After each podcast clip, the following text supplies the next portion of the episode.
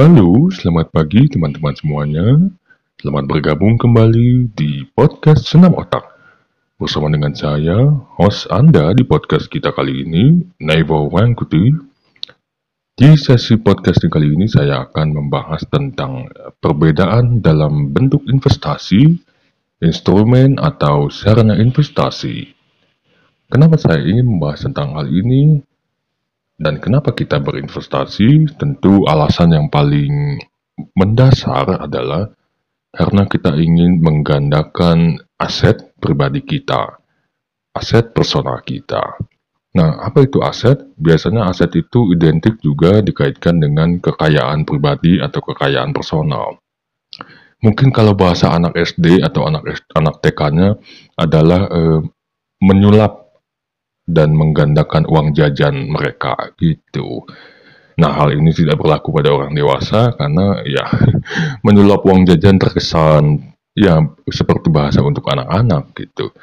Oke, jadi um, mungkin kenapa uh, kita menggandakan uang kita karena kita um, bisa dibilang tidak ingin bekerja kepada sebuah perusahaan kan setiap hari sampai kita menjadi lansia begitu.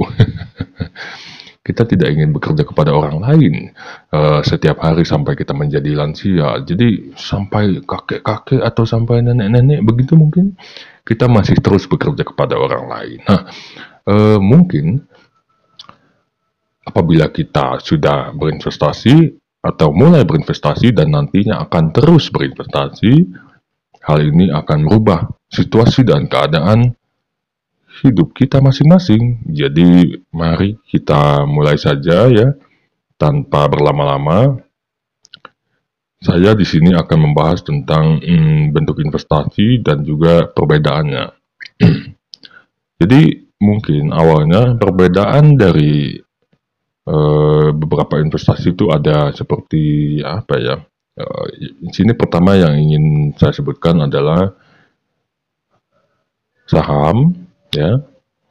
Dan kemudian yang kedua adalah reksadana. Juga yang ketiga ada obligasi. Yang keempat ada surat hutang negara. Kemudian yang kelima adalah uh, peer-to-peer lending. Sebenarnya peer-to-peer lending ini tidak termasuk bukan tidak termasuk ya kalau dilihat dari apa namanya detail secara spesifik dan mendalamnya bukan sebuah investasi jangka panjang tapi lebih kepada sebuah agreement sebuah kesepakatan yang dilakukan di antara pendana dan juga yang membutuhkan dana gitu. Jadi bisa jadi ya seperti itu ya proses transaksinya gitu. Uh, mungkin sebelum apa ya sebelum saya nyemplung gitu ya bahasa casualnya nyemplung ke dunia investasi saya ingin bercerita bahwa uh, banyak hal dari kita yang memang literasi finansialnya mandek gitu ya mandek. Jadi hmm, mandek itu ya have no idea at all begitu. Mungkin some of us barely know about this kind of uh, financial liberation and the next thing is ya ada yang mungkin lebih memilih jalur uh, bekerja pada orang lain, mungkin starting from the age of 17 mungkin atau bahkan ada yang hidupnya lebih romusha daripada itu. Jadi contohnya ini kita cerita-cerita dulu santai aja. Ya, hidupnya lebih romusha. Romusha itu apa? Jadi ya kerja rodi gitu. Bahkan dari umur mereka yang terbilang masih sangat belia gitu. Jadi 9 tahun kah itu? Gitu. Sudah jadi ojek payung gitu ya, sederhananya gitu. Kalau kita memikirkan worst life history atau worst life scenario gitu kan, saya ingat uh, apa namanya ojek-ojek payung itu waktu saya masih kecil dulu. Jadi uh, itu hanya hanya saya temukan di Indonesia, di negara-negara maju lain seperti eh, hmm, contoh ya Kanada, Finlandia, atau misalnya Swedia atau Norwegia atau Ya negara-negara yang lebih maju kenapa? Karena memang yang nggak ada ojek ya kalaupun ada ojek payung saya nggak tahu gitu, tapi kalau di beberapa kota di Indonesia ojek payung itu ada gitu. Kita berbicara tentang worst life scenario dulu di sini, dari ojek payung sampai seorang investor jangka panjang gitu. Jadi mungkin ojek tapi tidak ada yang tidak ada yang tidak mungkin bahwa seorang individu yang bekerja menjadi ojek payung pun bisa bisa berinvestasi gitu. Jadi hmm, ini adalah sebuah perspektif yang jarang jarang orang sentuh gitu. Jadi kalau sudah menjadi suatu anggapan gitu, menjadi suatu momok, menjadi sesuatu hal yang menakutkan gitu, orang cenderung akan meninggalkannya atau menjadi sesuatu hal yang membosankan, orang cenderung akan meninggalkannya. Nah, berbicara tentang waktu ini pukul 4 atau 5 nih, dini hari jadi saya pernah dengar istilah eh, apa ya? Early to bed, early to wise makes a man uh, makes a man uh, healthy, wealthy, and wise. Nah, itu dia. Jadi uh, istilah bahasa Inggrisnya itu itu itu dari my great great grandfather yang mengatakan seperti itu uh, jadi saya ulangi lagi sekali lagi early to bed early to wise makes a man blah blah blah wait a minute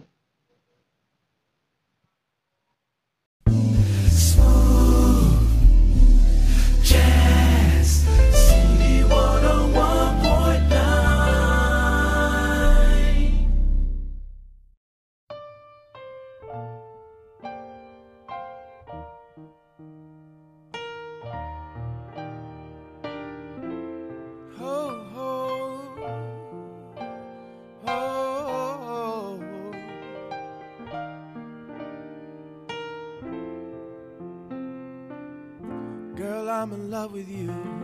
But this ain't the honeymoon. Past the infatuation phase. We're right in the thick of love. At times we get sick of love. It seems like we argue every day. I know I misbehaved and you've made your mistakes, and we both still got room left to grow. And though love sometimes hurts, I still put you first. And we'll make this thing work. But I think we should take it slow. We're just ordinary people. We don't know which way to go. Cause we're ordinary people. Maybe we should take it slow take it slow.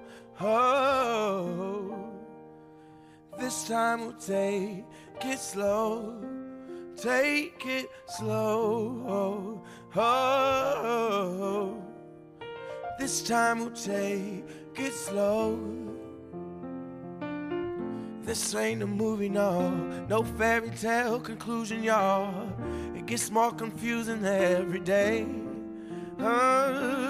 Sometimes it's heaven sent, then we head back to hell again. We kiss, then we make up on the way.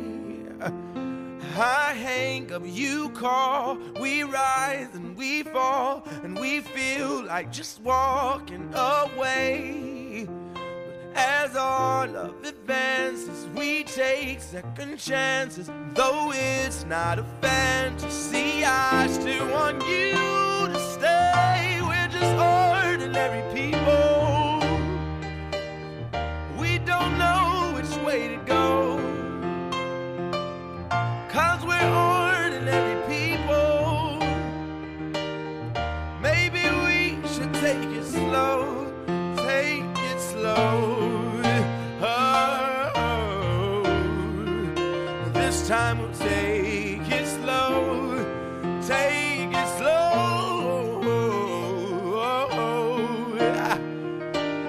time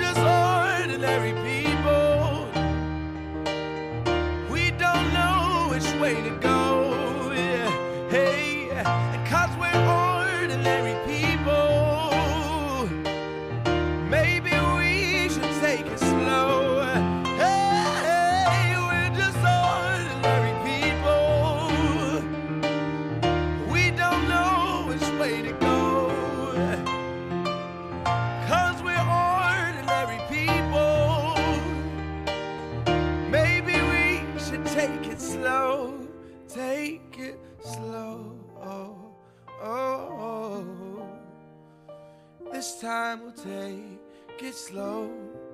Take it slow. Oh, oh. This time we'll take it slow. Take it slow, slow. This time we'll take it slow. Take it slow.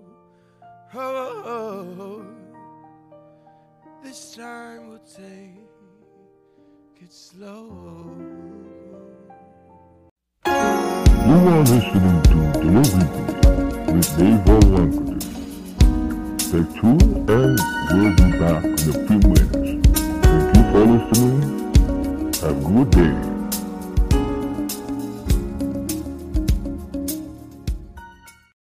Eh, sorry, tadi ada sedikit eh, kendala. Jadi saya ulangi lagi. Only to bad, only to wise. Makes a man healthy, wealthy, and wise. Jadi bahasa Indonesianya itu adalah hmm, apa? Only to bed tuh jadi lebih cepat tidur, only to wise lebih cepat bangun, makes a man membuat seorang eh, pria atau wanita healthy menjadi lebih sehat, wealthy menjadi lebih makmur dan sejahtera, kaya raya bisa jadi, and wise menjadi lebih bijak gitu. Nah ini akan saya cut nanti bisa dijadikan voice memo untuk highlight dari podcast kita kali ini membahas tentang perbedaan sarana dan instrumen-instrumen pada investasi apa saja yang ada di seluruh dunia nggak cuma di Indonesia gitu di mana pun ini ada seperti saham, reksadana, obligasi, surat hutang dan juga satu lagi yang terbaru adalah peer-to-peer lending. Nah, eh, selanjutnya saya akan bahas tentang eh, kenapa kita early to bed atau early to rise. Karena memang orang-orang yang lebih cepat tidur dan lebih cepat bangun biasanya ya memiliki kondisi kesehatan. Biasanya sih kondisi otak sih spesifiknya lebih lebih apa ya lebih optimal gitu. Jadi kita tidur mungkin pada pukul 9 malam dan terbangun pada pukul 4 atau 5 pagi dini hari jadi 7 hour sleep atau 7 jam tidur atau 8 hour sleep 8 eh, jam tidur merupakan jam tidur yang dibutuhkan oleh setiap individu dan merupakan jam tidur yang optimal gitu. Ehm, berbicara lagi kembali mengen- mengenai investasi, yang pertama akan saya bahas tuh adalah ini nih, eh, perbedaan reksadana dan saham itu paling mendasarnya terletak pada bentuk investasinya. Jadi reksadana itu biasanya merujuk pada sekumpulan produk investasi dengan manajer investasi atau MI disingkat lagi sebagai pengelolanya. Jadi eh, reksadana itu bisa berwujud obligasi, deposito, surat utang maupun saham. Kalau ini tuh biasanya kita menyerahkan aset kita kepada manajer investasi itu tadi gitu. Jadi ibaratnya tuh reksadana itu merupakan kompilasi dari eh, sarana sarana investasi yang sudah saya sebutkan sebelumnya kayak saham, surat hutang dan juga apa namanya eh, ob- obligasi, saham, surat hutang. Nah itu dan juga itulah pokoknya. Jadi sebenarnya kalau misalnya disuruh eh, disuruh bergaya dan bersuara seperti manajer financial manager atau financial manager atau misalnya banking manager gitu kan saya juga sebenarnya nggak terlalu nggak terlalu berminat ya karena nanti banyak orang yang yang nggak ngerti gitu nggak paham. Mungkin beberapa orang dengan naifnya bakal mengatakan bahwa, "E saya pinter kok, saya cerdas kok, saya pasti mengerti apa yang Anda katakan tentang, eee, apa namanya, literasi finansial itu," gitu. Jadi jangan anggap saya bodoh, tapi begini masalahnya semua orang tuh nggak se sepintar sesuatu individu gitu, ada beberapa yang biasa-biasa aja ata atau mungkin bahkan ada yang terbelakang gitu. Sehingga dio ketika diocehin tentang, eee, hal-hal seperti ini, dia akan apa ya, bengong dan melongo gitu. "Lu ngomong apa sih?" Gitu katanya. Jadi saya lanjut lagi, eee, sementara perbedaan eee, investasi reksadana dengan investasi saham murni itu biasanya Anda atau kamu mempunyai, bagian kepemilikan dalam suatu perusahaan gitu. Nah, keuntungan investasi saham disebut juga dengan dividen atau dividen. Biasanya rutin dibayarkan per kuartal atau tahunan, biasanya 1 tahun sekali ya, oleh, eee, perusahaan yang kamu beli sahamnya gitu. Ya dan kamu juga bisa menangguk keuntungan dengan cara menjual kembali saham ke pasar. Jadi kamu bisa mendapatkan keuntungan dengan cara eee, menjual kembali saham-saham yang sudah kamu beli ke bursa saham gitu. Dan margin keuntungan akan kamu dapatkan ketika harga beli lebih rendah daripada harga jual gitu. Jadi simpelnya kamu beli saham waktu harganya masih Rp5.000 per lembar. Dan kemudian seiring waktu kamu jual, eee, sahamnya seharga Rp25.000 per lembar. Jadi ada keuntungan berapa tuh? Rp20.000 ya, gitu. Nah saya nggak akan baca textbook-nya lagi, kayaknya saya akan langsung ngobrol aja.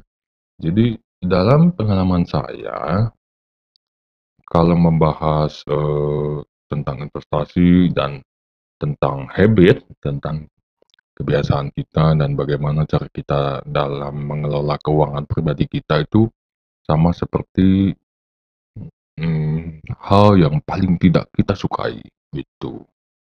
Kenapa saya bilang begini, karena manusia itu kalau nggak eee, kalau kalau saya rasakan dan diri saya pribadi juga, kebanyakan dari kita itu lebih seri lebih senang, mmm, apa ya, memili tidak memiliki struktur, tidak memiliki ritme gitu. Apalagi kalau misalnya kita diatur dalam kebiasaan-kebiasaan kita yang kita lakukan secara intensif. Contoh contoh paling gampang, saya berbicara realita di sini, contoh paling gampang adalah kita nggak suka ditahan, eee, apa namanya, hobi makan kita, kita nggak suka kalau misalnya kita hobi makan, kita nggak suka hobi makan kita itu dibatasi. Sama halnya dengan orang yang suka jajan. Orang yang suka jajan itu mereka tidak akan suka hobi jajan mereka dibatasi gitu. Ini berlaku pada anak TK, anak SD, anak SMP, SMA, dan seterusnya. Bahkan sampai lansia pun ada yang hobi jajan, gitu dan tipe-tipe orang seperti ini tuh, eee, termasuk saya mungkin dulunya ti tidak tidak suka apabila itu dibatasi gitu. Jadi kalau udah ngobrol soal gini gampang, kamu investasi ya, eee, jangka panjang, tapi syaratnya ada 1, kamu nggak boleh jajan terus tiap ming seminggu sekali atau sebulan sekali, jajan kamu yang tadinya, eee, Rp10.000.000 sekarang dibatasi jadi Rp5.000.000 aja. Terus dia langsung merengut, dia langsung manyun, "What?" katanya, "Nggak mau nggak mau." Nah, gitu. Jadi, eee, let's say it itu seperti itu gitu ya. Mungkin kalau kita tidak sedini mungkin, eee, jadi ya, apa ya, besar peluangnya kalau kita tidak sedini mungkin berinvestasi, di kemudian hari kita akan merasa menyesal kan. Jadi karena tidak punya aset personal, tidak punya aset yang bisa digandakan begitu, tidak ada tidak ada apa namanya, ti tidak tidak ada passive income gitu. Jadi, eee, sekilas itu ya perbedaannya reksadana, saham gitu, obligasi, surat utang negara, dan bla bla bla gitu. Jadi, mmm gampangnya itu tadi, kenapa kita berinvestasi adalah karena kita tidak ingin seumur hidup kita, kita bekerja pada orang lain gitu, atau bekerja pada sebuah perusahaan begitu. Saya, eee, pribadi sudah mengetahui ke mana eee, arah dan direction gitu ya mungkin ya, direction dari tipe personality saya gitu. Saya kenapa saya berinvestasi, kenapa saya menggandakan uang saya pada sarana-sarana dan instrumen investasi, why I do invest my personal assets in for the long run adalah karena the reason is ya wis, halo, bentar lagi podcasting. Oke, eee eee, the reason is karena, eee saya tidak, apa namanya, tidak, tidak ingin bekerja kepada, se sebuah perusahaan atau kepada orang lain gitu. Apalagi drama-drama tentang menjadi karyawan baru, karyawan level menengah, karyawan level atas gitu, atau menjadi, eee, apa namanya, misalnya ada sebuah perusahaan besar seperti se saya sebutkan di sini seperti Unilever atau misalnya seperti Tesla gitu. Unilever mungkin yang versi kita temukan sehari-hari di Indonesia, atau Tesla mungkin yang perusahaan asing yang yang kita bisa bisa saya bilang bi ya bisa kita bilang bahwa baru-baru ini baru rising, jadi uprising, jadi memang baru emerge, jadi baru muncul ke permukaan gitu, selama 4 tahun terakhir kalau nggak salah Tesla itu. Sedangkan kalau Unilever itu umurnya sama seperti Nestle dan, eee, perusahaan consumer goods yang perusahaan yang bergerak di bidang consumer goods ini usianya jauh lebih lama dari Tesla, mungkin 50 tahun udah ada gitu. Jadi, eee, tadi apa ya? Oh iya, ini ada istilah, saya tidak ingin bekerja kepada Unilever atau saya tidak ingin bekerja pada Tesla, tapi saya ingin bermitra dengan Tesla. Jadi saya ingin bermitra dengan Tesla itu, eee, artinya adalah saya ingin, eee, memiliki dan membeli saham Tesla. Saya ingin memiliki dan membeli saham PT Unilever. Unilever ini kalau nggak salah, eee, perusahaan induknya ada di Belanda atau di, eee, kalau Flag sih di Belanda.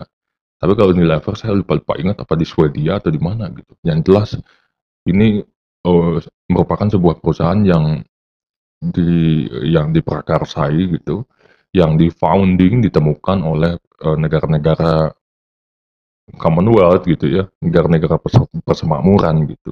Ya bagian-bagian dari Eropa lah, jajaran negara Eropa gitu. Saya nggak perlu jelasin historinya juga gitu, tapi salah satunya seperti itulah gitu gambaran singkatnya, gitu. Nah gitu, misalnya kalau untuk pengalaman saya pribadi misal atau misalnya pengalaman dari orang yang pernah saya dengar gitu. Seseorang ber berinvestasi sekitar paling gampangnya begini deh, paling gampang, paling bisa dimengerti.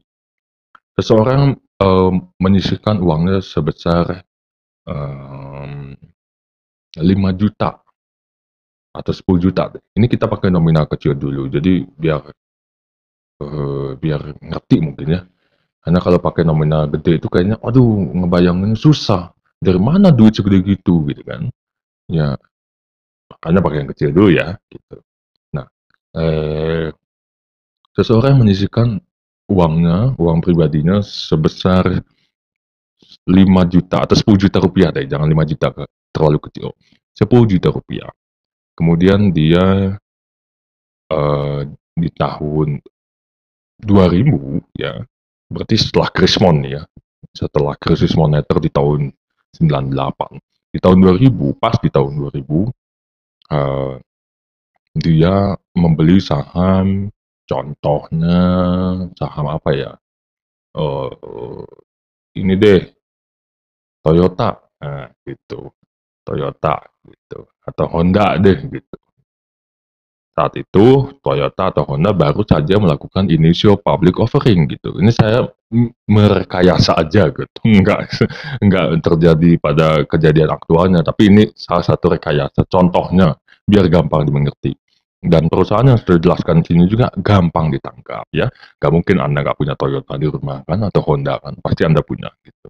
Kalau saya uh, terangkan dengan uh, istilah perusahaan-perusahaan yang lain atau uh, terminologi perusahaan yang lain seperti seseorang membeli saham uh, mer, uh, ini uh, Bentley atau seseorang membeli saham hmm, Cessna atau seseorang membeli saham uh, Rolls Royce atau misalnya seseorang membeli saham McLaren atau misalnya ah bla bla bla gitu. Perusahaan-perusahaan ternama yang besar namanya di kancah internasional bukan di Indonesia atau di Asia. Anda pasti akan bengong beberapa dari Anda mungkin mengerti dan mengetahui tapi kebanyakan dari Anda ya tidak. Jadi saya edukasi di sini gitu. Jadi uh, beberapa ya memang sudah menjadi sifat manusia yang lumrah kalau manusia itu nggak semua serba tahu gitu. Makanya ada istilah oh baru dengar atau oh baru tahu gitu.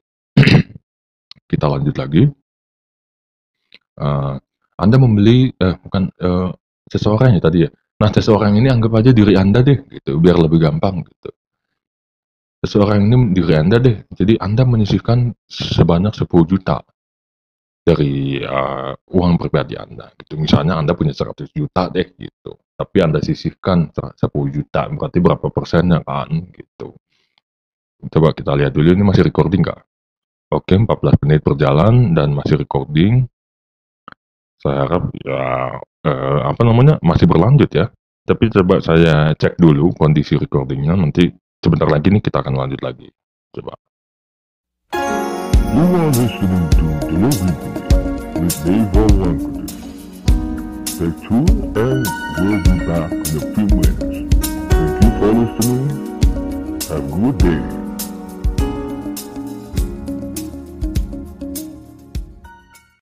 Oke, okay, ternyata masih recording, jadi aman. Uh, we are good to go.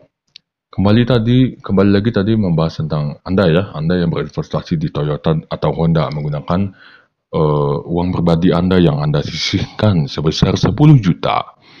Gitu. Waktu itu Toyota tuh lagi initial public offering gitu. Jadi mereka tuh sedang menawarkan uh, sahamnya ke apa namanya? ke ranah publik gitu. Jadi Toyota tuh bahasanya udah gede waktu itu perusahaannya, mereka udah stable dan mereka sudah menjadi raksasa otomotif gitu.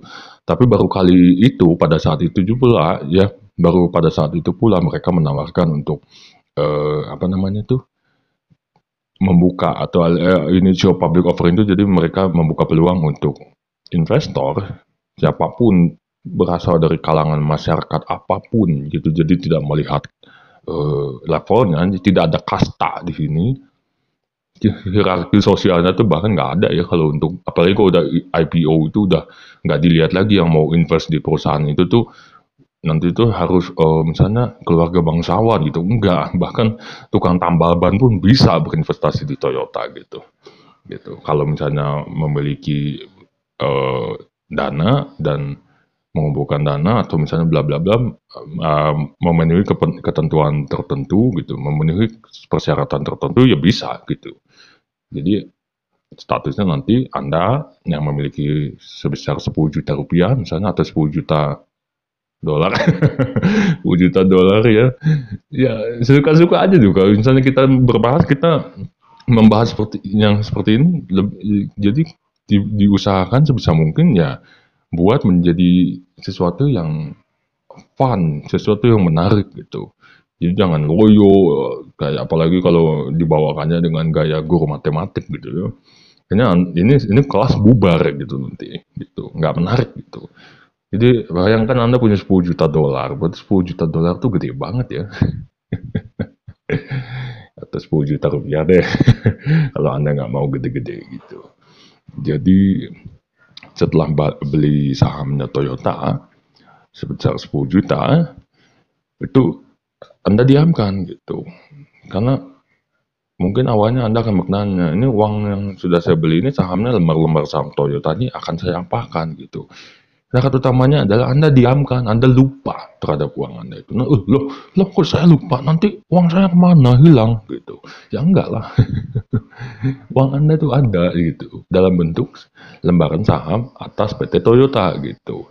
Ini Toyota ini bukan cuma Indonesia ya, Toyota dunia loh gitu. Yang mana perusahaan induknya adalah di negeri Jepang itu negeri Sakura itu ya gitu jadi jangan khawatir gitu jangan jangan kerengki lah kayak bayi yang gak dikasih permen gitu ya. Ya udah lanjut ya. Jadi udah udah udah udah udah memiliki kepemilikan saham di PT Toyota nih anda nih. Seiring waktu karena anda lupa tahun sudah berjalan tahun sudah berganti. Ya silih berganti menjadi tahun 2005 di tahun 2005 anda mungkin ingat ya ingat bahwa anda punya di eh, punya saham di PT Toyota yang 10 juta itu tadi berubah menjadi uh, katakanlah menjadi 500 juta mungkin ya. Gak itu kayaknya ngaya ya kalau 500 juta. Enggak lah, enggak sampai kayak gitu. Realitanya 50 juta mungkin. Berarti 10 juta ya per tahunnya. Pertumbuhannya atau ya sekitar segitulah ya.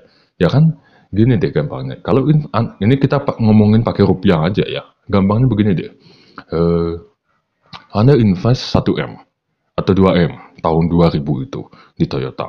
Kemudian tahun 2005 2M itu eh, 1M itu menjadi uh, eh, 5M atau misalnya 3M gitu. Nggak berasa kan? Uang dingin kan? Ya uang lupa kan? Gitu. Anda tidak melakukan apa-apa kan? Gitu. Jadi uh, gimana modal sih? Gimana modal awal? Gimana uh, pendanaan awalnya? Sorry sebentar. gimana pendanaan awalnya gitu.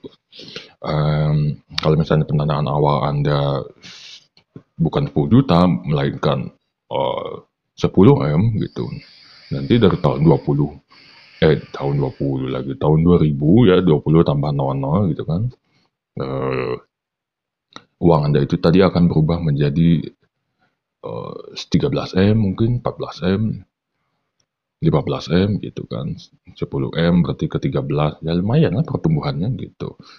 Terus pas Anda lihat uh, portofolio Anda nah ini tuh kenapa disebut portofolio? Ya itulah istilah orang-orang investment ya in the long run apalagi untuk investor jangka panjang ya portofolionya bisa dari satu emiten. Emiten saja misalnya emitennya PT Toyota. Mungkin oh, untuk uh, perusahaan alternatif yang Anda investasikan uang Anda di dalamnya itu bisa jadi PT ini deh, kita nggak uh, nggak Toyota lagi deh.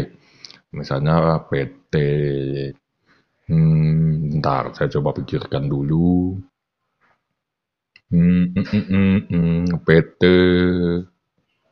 ini deh kalau kita pakai istilah perusahaan perbankan lokal gitu, ya mungkin PT BCA deh gitu ya. Karena emang ada sih saham BCA itu emang ada gitu.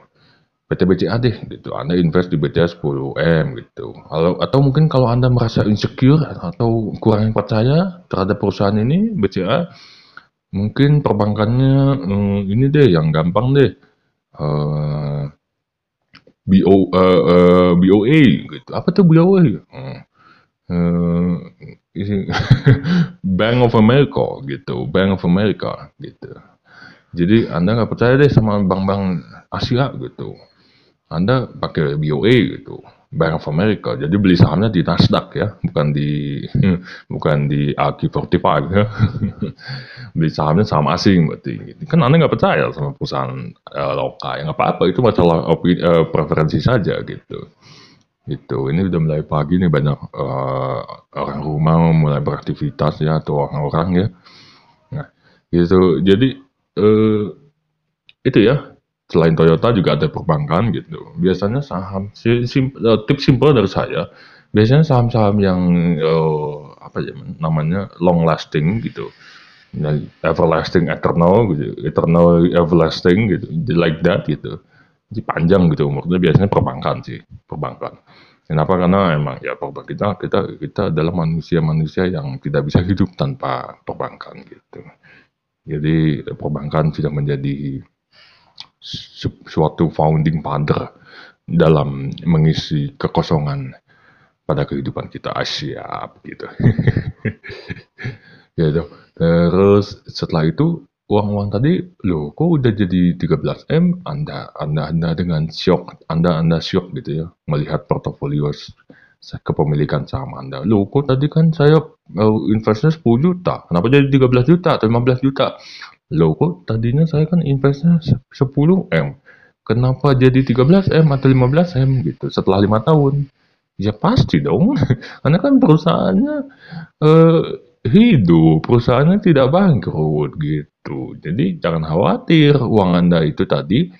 Jadi dari 10 juta itu ngedrop sampai ke Rp 0 rupiah itu agak impossible. Apalagi kalau perusahaannya perusahaan sekelas Toyota gitu, Honda atau perusahaan sekelas itu tadi Mercedes-Benz gitu. Yang nggak nggak agak mustahil gitu ya. Itu perusahaan harus punah dulu baru sahamnya sampai bisa digoreng gitu kan. Berarti ah, berarti istilah gampangnya sebagai investor jangka panjang Anda sudah bangkrut. Tapi ini tidak pernah dialami, tidak pernah saya alami atau tidak pernah teman-teman saya alami. Teman-teman saya yang ber- sudah berinvestasi bahkan hampir ratusan miliar di eh, apa namanya di sebuah PT tertentu atau kerabat terdekat saya, family terdekat saya yang investasi puluhan miliar di perbankan, perusahaan perbankan tertentu itu tidak pernah mengalami itu. Karena ya dunia kiamat dulu deh baru bisa alami itu gitu. Ya karena memang perusahaan se- sekelas dan sebesar itu ya nggak mungkin kita tek, kita seperti menjentikan jemari kita disulap langsung hilang gitu enggak. Historinya panjang gitu. Kembali lagi ke diri Anda yang kaget loh kok jadi segini gitu. Anda terheran-heran. Apa ada orang ngirimin duit ke rekening saya? Oh, enggak lah. Itu kan saham Anda gitu.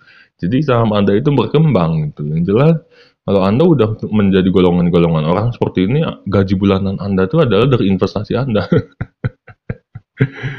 gitu. Jadi Anda tidak perlu lagi kerja sama orang lain gitu. Even tuh, eh, even tuh jabatan Anda adalah mm, senior committee gitu atau misalnya senior commissary gitu. Jadi Anda menjadi bagian dari komisaris senior dalam sebuah perusahaan gitu, belagak pakai jas gitu. Kalau dibanding investor jangka panjang dan portofolio investmentnya juga besar gitu, ya Anda tentu saja akan ketawa gitu. Walaupun kasarnya jabatan teman Anda adalah bos di sebuah perusahaan, tapi dia masih makan gaji dari perusahaan gitu misalnya. Nggak usah berkecil hati, nggak usah bersedih gitu kan. Misalnya contohnya begini, dari 10M itu jadi 13M. Ah, Let's say gaji bulanan Anda tuh hanya berkisar mm, 50 juta. Sedangkan gaji teman Anda yang menjadi komisaris di sebuah perusahaan besar itu eh, 70 juta. Jangan apa ya? Jangan jangan jangan iri deh gitu. Kan cuma beda 20 juta doang gitu kan gitu. Yang satu Anda tidak ngapa-ngapain, tapi teman Anda yang 70 juta itu harus melakukan eh, berbagai macam keahlian profesional seperti menghadiri meeting di New York mungkin atau mungkin dari New York langsung uh, flying back again to Los Angeles dari Los Angeles uh, kemudian flying back again to Marseille France jadi gitu aja gitu kan. Sebagai bos dari bos besar dari sebuah perusahaan tuh kayaknya dia hektik hidupnya ya. Terbang terbang jet lag terbang terbang jet lag meeting conference call video international conference call bla bla bla. Balik-balik ke Indonesia tepar. Pas ngobrol sama anda teman anda itu. Balik-balik ke Indonesia udah aduh bro gue capek. Kan sedangkan anda yang beda 50 juta minus 20 juta eh, senyum-senyum loh kok capek bro kok bisa capek? Ya gue kerja dong kata dia kata teman anda itu. Ya gue gue gue meeting ke sana kemari gitu. Bos muda ya teman anda ini ya. Eksekutif muda ya. Jadi, sedangkan anda anda hanya kerjanya pagi-pagi hanya minum kopi hitam sore-sore makan roti gitu kan. 50 juta gitu tiap bulan gitu. Dari saham anda itu gitu.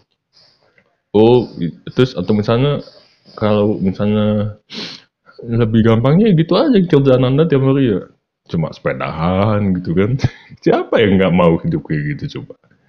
Pasti pasti pasti mau lah gitu. Jadi ya jangan remehkan 10 juta anda gitu. Kalau kalau itu nantinya akan menjadi 10 miliar gitu. Jadi the way of gaining wealth and prosperity in life gitu especially a long term prosper life gitu. Jadi hidup sejahtera yang apa ya makmur dan berlangsung lama itu nggak harus menjadi koruptor gitu, nggak harus menjadi eh, kader partai gitu, ya. Ini udah berapa menit nih? Sorry, saya coba cek dulu 12 menit. Berarti mungkin podcast ini durasinya ya sejam dua jam lah ya, nggak bukan nggak apa-apa ya, tapi ya selama anda merasa ini menarik dan anda tetap mendengarkan ya silakan gitu, it's fine. Ya, apabila anda dislike atau mungkin dis, I, I don't like this podcast gitu, I, I want to leave it, well, then just leave it gitu. It's not a problem for me or for you gitu. It's up to you. It's your decision to make gitu. gitu. Jadi siapa yang nggak mau hidup seperti itu coba? Pagi-paginya Anda cuma nonton berita gitu kan. Kalau lagi bosan Anda bisa eh, mungkin kalau masih 50 juta yang tadinya 10 M berjalan 10 tahun lagi atau berjalan 15 tahun lagi dan tibalah Anda pada tahun 2020. Saham PT Toyota Anda itu tadi yang tadinya 13 M ya, mungkin sekarang sudah menjadi 23 24 M gitu. Wow. Nggak ada yang nggak mungkin gitu. Atau saham dari PT apa tadi itu saya bilang Bank of America Anda itu sudah menjadi 36 M. Nggak ada yang nggak mungkin. Serius. Ya kalau misalnya ini ini adalah dunia yang yang jarang diketahui. Apalagi kalau misalnya di sorry sorry I say this kalau misalnya di negara-negara yang non negara maju gitu. Kalau misalnya di negara-negara maju, their citizens, apalagi Finlandia itu nggak usah ditanya, mereka punya uh, Safra Sarasin, terus JP Morgan. Dan citizen di sini itu bukan bukan citizen biasa yang tadinya biasa menjadi luar biasa karena mereka pandai berinvestasi gitu. Gitu. Jadi jadi apa ya nggak ada yang nggak ada yang nggak mungkin. Serius jadi sukses itu bukan cuma dagang bakso doang gitu. Paham? Gitu Eh, sukses itu bisa dari segala macam gitu. Atau mungkin anda hanya ingin sukses anda tuh eh, skala-skala rural mungkin ya. Skala-skala tempat terpencil. Jadi Anda pandai memutar uang dengan cara membuat kerajinan tangan misalnya. Misalnya Anda adalah eh, eh, bagian dari sebuah komunitas di tempat-tempat rural di Indonesia seperti eh, contoh ya Pulau Labuan Bajo tapi ke sananya lagi gitu. Kenapa saya mention Labuan Bajo? Ya mungkin nggak cuma Labuan Bajo sih, ya mungkin Anda eh, merupakan seseorang yang menjadi uh, sebuah komunitas ya, menjadi bagian ya dari sebuah komunitas dari uh, Bunaken atau misalnya Natuna gitu. Nah, Anda tuh merasa bahwa sukses Anda itu adalah ketika Anda berhasil membuat sebuah uh, kapal finisi gitu. Kapal tradisional Indonesia yang berasal dari Sulawesi gitu. Anda berhasil membuat kapal tersebut bersama dengan teman-teman Anda yang juga merupakan uh, penghuni asli dari tempat-tempat tersebut gitu. Ya nggak masalah gitu. Nggak masalah. Sukses itu nggak cuma tentang punya saham besar gitu. Nggak. Sukses itu didefinisikan, didefisi, didefinisikan dari arti dan mata masing-masing orang gitu. Jadi nggak bisa kita apa namanya nggak bisa kita pukul rata gitu. Tapi kalau misalnya kita mau berbicara tentang uh, jadi the all team ya, the all team success atau the all star atau the all universe of success yaitu sukses itu tadi meliputi memiliki uh, aset atau apa namanya personal assets atau finansial yang bisa dibilang above average di atas rata-rata gitu. Jadi nggak cuma puluhan miliar, tapi bahkan bisa ratusan atau ribuan miliar. Berarti masuknya udah triliunan ya.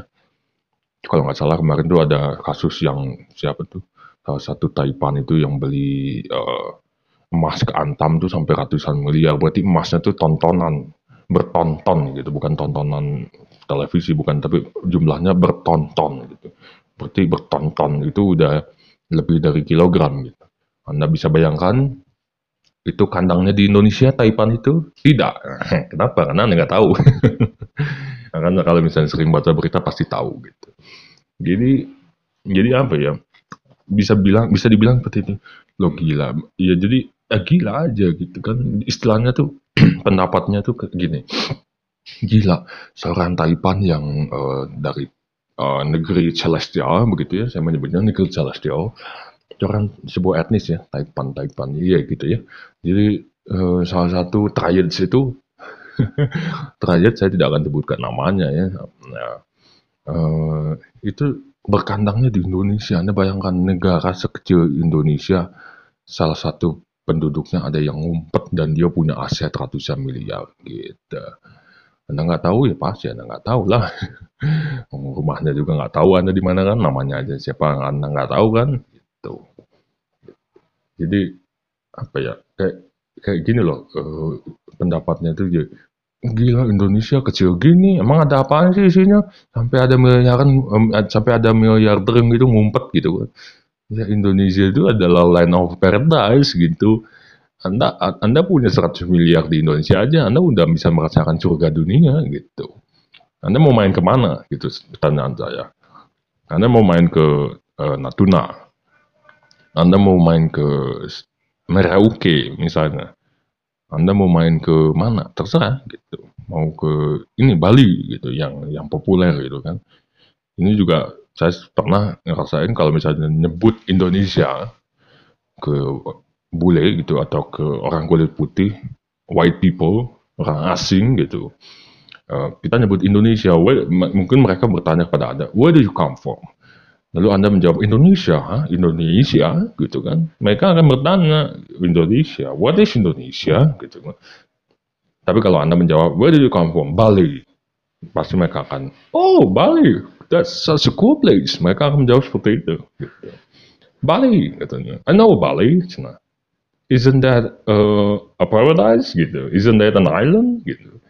Well, I hope I could, I could go there somewhere, uh, some, someday. I could day, eh, eh, sorry.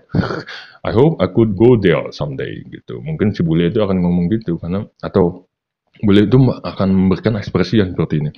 Oh Bali, I've been there gitu. Gue udah pernah ke sana. It's beautiful gitu. It's gorgeous. It's magnificent gitu. Dia akan ngomong begitu si bule. Si bule itu akan ngomong gitu sama anda. Gitu. Karena emang Indonesia itu nggak nggak nggak dikenal gitu lah di luar tuh apa. Tapi kalau anda mention Bali ya udah orang itu tahu gitu Bali itu ya Bali. Tapi akan anda jelaskan lagi eh, selebihnya bahwa Bali is a part of Indonesia. My country name is Indonesia. Bali is a part of it gitu. Jadi Bali merupakan suatu bagian dari Indonesia gitu. Jadi jadi ya the pride of saying that itu dapat lah ya gitu. Jadi Anda merasa proud gitu. Anda merasa bangga. Wih gila dong Bali itu punya Indonesia bro gitu. Bukan punya Malaysia gitu kan. Gitu. Jadi jangan, jangan Anda bilang kalau Maldives punya Indonesia itu nanti Anda diketawain gitu. Atau Hawaii punya Indonesia itu Anda udah pasti akan diketawakan. Ditertawakan gitu. Banyak ya tadi yang sudah kita bahas ya. Itu ya. Kira-kira seperti itu ya. Oh, mungkin ini saya akan akan saya cut dulu. Kayaknya akan saya pisah recording sessionnya. Oh, coba kita lihat lagi. Nah, sudah berjalan 20 menit ya. Saya akan rekam yang baru. Jadi dalam pengalaman saya dan kacamata personal saya, itu kalau misalnya sarana investasi, eh, bisa kalau di Indonesia bisa di eh, securities firm, jadi firma sekuritas gitu. Jadi kayak bukan cuma firma hukum aja ya, firma-firma lain juga mungkin ada lah ya. jadi kalau di Indonesia itu ada BNI Emerald, kemudian ada Mandiri Sekuritas, eh, ada juga eh, ini eh, Samuel Securities, Samuel Securitas, ada juga Schroder, Schroder International, ada juga eh, apa namanya? Banyak sih, saya lupa mention, tapi kira-kira itulah mungkin beberapa segelintir tempat di mana Anda bisa membeli saham gitu. Oke, ini sa- satu memo aja nih akan saya cut. Untuk dengarkan selengkapnya bisa di podcast saya. Thank you. Oke, kita lanjutkan lagi setelah saya membuat memo itu tadi. Eh, un- eh, apa tuh? Saya agak sedikit melakukan pegangan dulu ya, pegel, duduk terus ngomong terus gitu kan. Eh, jadi ya kalau misalnya hari ini saya hanya menikmati sah- saham-saham itu ya, ya atau misalnya anda hanya menikmati saham-saham itu atau misalnya menikmati investasi ya nggak usah khawatir gitu. Jadi Anda sudah mencapai financial freedom gitu. Kalau Indonesia itu kebebasan finansial gitu. Apalagi kalau misal kalau misal apalagi kalau misalnya Anda masih single gitu. Anda belum memiliki responsibility dalam mengurus dan membangun sebuah rumah tangga gitu kan. Ya beda dong feelingnya gitu. Misalnya dapat gaji, jadi gaji bulanan Anda dari PT Toyota gitu. Anda sebagai investornya dapat gaji 30 juta atau 60 juta gitu. Pengen jajan ini deh, motor deh gitu. Pengen beli eh, ya gampangnya Nmax gitu. Atau eh, pengen beli ini dari Honda tuh, Honda ini deh. Honda Beat gitu. Anda pengen beli Honda Beat. Anda tinggal beli gitu. Harganya paling 16 juta kan. Gaji Anda per bulan berapa? 20 juta gitu. Tapi kalau Anda cerdas, Anda akan tabung lagi. Anda masukin lagi jadi saham gitu. Anda beli motornya yang biasa aja, yang Supra gitu, yang 7 juta gitu. Selebihnya, kalau misalnya Anda dapat gaji bulanan 50 juta, Anda ambil 7 juta, berarti sisanya berapa tuh? Eh, 43 juta, dan 43 jutanya Anda putar lagi jadi saham gitu. Misalnya nggak di Toyota, misalnya di ini deh, gampangnya di Indo Indofood gitu ya. Eh, jangan salah loh, Anda loh sahamnya. Indofood itu. Indomie itu yang tiap hari kita makan itu ada itu sahamnya gitu. PT Indofood Makmur Sentosa kalau nggak salah itu ya. Jadi jangan apa ya, jangan jangan jangan ketawa ya. Ini serius loh. Jangan ketawa, ini serius loh. Jadi oh, apa itu namanya? Jangan heran juga gitu bahwa ada banyak hal yang belum saya ketahui atau belum kita ketahui, belum Anda ketahui gitu. Jangan so tahu juga gitu, tapi cari tahu gitu. Toh nggak ada yang nggak ada yang nyangka kalau misalnya saya tinggal di daerah terpencil atau Anda tinggal di tinggal di daerah terpencil, terus rumahnya biasa aja gitu. Rumahnya biasa aja, tapi apa namanya? eh, passive income-nya nggak ada yang orang tahu bahwa mungkin pakai passive income-nya sebulan berapa gitu kan gitu. Jadi eh, the worry of living alive itu nggak terdapat, nggak menjadi kamus dalam hidup anda. Gitu. Jadi tiap bulan tuh nggak pernah khawatir gitu, karena you are living a, a free life gitu. Nggak ada yang tahu kan kalau misalnya seseorang itu eh, contoh seorang artis deh, gitu, artis ternama di Indonesia, let's say namanya adalah eh, yang kita kita kita ini kan adalah kita kita rekayasakan lagi namanya adalah mm, jangan Ivan Gunawan ya. Yang lain misalnya ini deh. Hmm, ya gampangnya Raffi Ahmad deh gitu. eh janganlah. Kayaknya personal brandingnya nggak nggak cocok. Misalnya ini deh nama artisnya saya coba cari yang lain ya. Eh, sebentar saya coba pikir dulu. Ini deh si Christian Sugiono suaminya Titi Kama tau nggak? Nggak tahu ya. Eh katrok sekali anda ini. Ya tuh itu yang lain deh eh, misalnya contohnya pemain sepak bola ternama di Indonesia ya artis juga kan. Eh, BP Bambang Pamungkas gitu kan. Ya ayo gimana? Coba kita bahas ya. Eh, kayasakan aja ilustrasikan saja. BP Bambang Pamungkas ini jangan jangan bilang ke saya kalau anda nggak tahu Bambang Pamungkas ya norak gitu. Anda pasti tahu. Bambang Pamungkas gitu. Eh Bambang Pamungkas tinggal di Bali gitu. Misalnya tinggal di ini di pedalaman di Bali gitu. Yang yang jelas dia punya villa, villa-villa kecil gitu yang kesannya tuh apa namanya? Apa namanya? eh ya asri sejuk gitu, estetik gitu kalau bahasa sekarang. Terus dia makan sehari-harinya apa? J- Jangan jangan jangan jangan ditanya begitu. Mungkin kan dia punya saham gitu kan nggak ada yang tahu gitu sahamnya bisa aja ber- bergulir di kota-kota besar di Indonesia gitu, dikelola oleh manajer investasinya, manajer investasinya di Jakarta atau misalnya bahkan di Singapura gitu kan, saham dia itu kan. Tapi dia tinggalnya sederhana aja di Bali gitu, bantuin orang-orang sekitar gitu kan. Gitu. Ini ini ini ini saya menggunakan perumpamaan ini biar Anda gampang menangkap dan gampang memahami gitu. BP tuh Bambang Pamungkas kurang keren apa lagi kan gitu Ehm, jadi itu kenapa?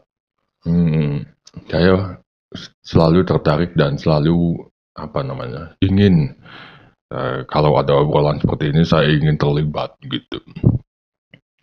Karena misalnya eh, anda sudah memiliki kebebasan finansial seperti itu, Anda nggak akan lagi jadi orang yang penuh dengan drama. Drama awal bulan, drama akhir bulan, drama potong gaji, drama jadi karyawan, drama jadi apa tuh namanya? Eh, drama diutangin gitu kan, drama nagih utang gitu. Nah gitu, ini nggak akan lagi. Anda nggak akan menjadi warga TikTok gitu ya. Anda nggak akan menjadi netizen yang julid gitu. Jadi Anda tidak akan menghabiskan jam-jam dan waktu-waktu dalam setiap hari Anda untuk kegiatan-kegiatan yang nggak berfaedah gitu. Kalau Anda menjadi seorang investor, apalagi long term investor, mungkin yang akan Anda lakukan tiap hari ketika Anda bangun, ya sepedaan gitu kan. Entah itu sepedanya Polygon yang cuma 2 juta atau 10 juta atau sepedanya eh, Cannondale yang harganya 200 juta atau 300 juta, ya itu terserah Anda gitu. Gitu. Jadi eh, semua pilihan terdapat pada Anda gitu. Hari ini Anda mau mulai start investing, hari ini you would like to start investing in the long run or for the long run or for your future, itu semuanya the decision is up to you gitu. Mulailah berinvestasi, bahkan apabila itu hanya dimulai dari 500 rupiah gitu. 500 rupiah kalau dikali 1 miliar jadinya berapa? Ya tinggal dikali aja gitu. Enggak 500 rupiah lagi, tapi mungkin 50 juta atau 500 juta gitu. Jangan remehkan jumlah kecil. Jumlah yang besar itu tidak akan ada menurut my my uh, my great mother, uh, my my my ma ya, my great mother, dia mengatakan seperti ini. Jangan meremehkan jumlah kecil karena dari 100 nominal 100 itu apabila Anda ambil 5, 100 itu tidak akan pernah menjadi 100. 100 itu hanya akan menjadi 95. Atau gampangnya gini deh. Dari 100 Anda ambil satu aja. Jadi 100 itu tidak akan pernah menjadi 100. Tapi dia akan hanya men- dia hanya akan menjadi 99. Nah, begitu krusialnya, begitu pentingnya nominal kecil kan. Jadi nominal kecil itu akan menjadi sebuah satu kesatuan gitu dan nantinya akan menjadi eh, besar gitu. Gitu. Jadi sorry sebentar. Jadi kapan kapan Anda mau mulai berinvestasi? Oh, oh, oh ini oh, apa namanya? Masih banyak kebutuhan, harus bayar ini, harus bayar itu. Sebenarnya kalau Anda telusuri lebih dalam lagi itu Anda tuh harus harus jajan ini gitu kan. Bukan harus bayar tapi harus jajan ini, harus jajan itu. Gitu. Ya sudah deh terserah Anda kalau gitu, ya kan? Dan ya itu tadi eh, dalam pengalaman saya sarana investasi itu bisa di jadi Anda mulai buka account, Anda bisa mulai buka rekening gitu. Misalnya di Mandiri Sekuritas atau misalnya di eh, BNI Emerald itu tadi gitu. Atau BNI Securities atau BNI Life gitu. Nah, eh, saya cukupkan saja podcastnya untuk episode kali ini bahas soal investasi. Mungkin di podcast berikutnya saya pecah gitu ya. Jadi podcastnya akan saya pecah. Di podcast berikutnya saya akan bahas kenapa berinvestasi di sebuah eh, sebuah perusahaan asuransi itu kurang disarankan. Apalagi eh, investasi unit unit link. Ya memang sih judulnya in- eh, uang yang anda investasikan itu dikelola oleh manajer investasi. Jadi kayak reksadana lagi. Tapi nggak nggak seret deh. Kalau misalnya eh, anda itu investasi di sebuah perusahaan asuransi karena kan asuransi itu peruntukannya bukan untuk investasi melainkan untuk asuransi jadi oh, eh, fungsi vitalnya itu adalah untuk asuransi jiwa melindungi apa namanya melindungi jiwa anda kesehatan anda bangunan anda properti anda kendaraan anda. Makanya ada asuransi properti asuransi eh, bangunan itu tadi asuransi kendaraan asuransi kecelakaan jiwa gitu kan. Gitu. Jadi itu beda aja pokoknya. Jadi apa namanya itu akan saya bahas selanjutnya. Dan juga untuk akhir-akhirnya itu nanti saya akan bahas soal yang saya mention sebelumnya seperti pengalaman bekerja di uh, dunia entertainment, pengalaman mengajar di John Robert Powers atau pengalaman menjadi students di Oki Modeling atau pengalaman berkontribusi di kita di, di John Robert Powers Indonesia mengikuti uh, modeling agency atau misalnya dibentak-bentak di apa namanya diberikan kata kasar kata binatang oleh uh, sutradara sutradara ternama di Indonesia gitu. ya ya pengalaman-pengalaman itulah ya. Namanya juga kan dunia bawah tanah gitu under underground gitu loh dunia entertainment bawah tanah gitu. Itu akan saya bahas nanti selanjutnya. Dan juga akan ada beberapa hal lainnya yang saya mention. Seperti itu tadi uh, bagaimana cara mengimprove internet radio untuk uh, Pertuni Persatuan Tunanetra Indonesia. Dan uh, teknikalitas dan hal-hal lainnya yang belum bisa saya sebutkan dalam satu episode ini saja. Okay, thank you for listening. Uh, I'm Neva Wangudi for this uh, podcast session.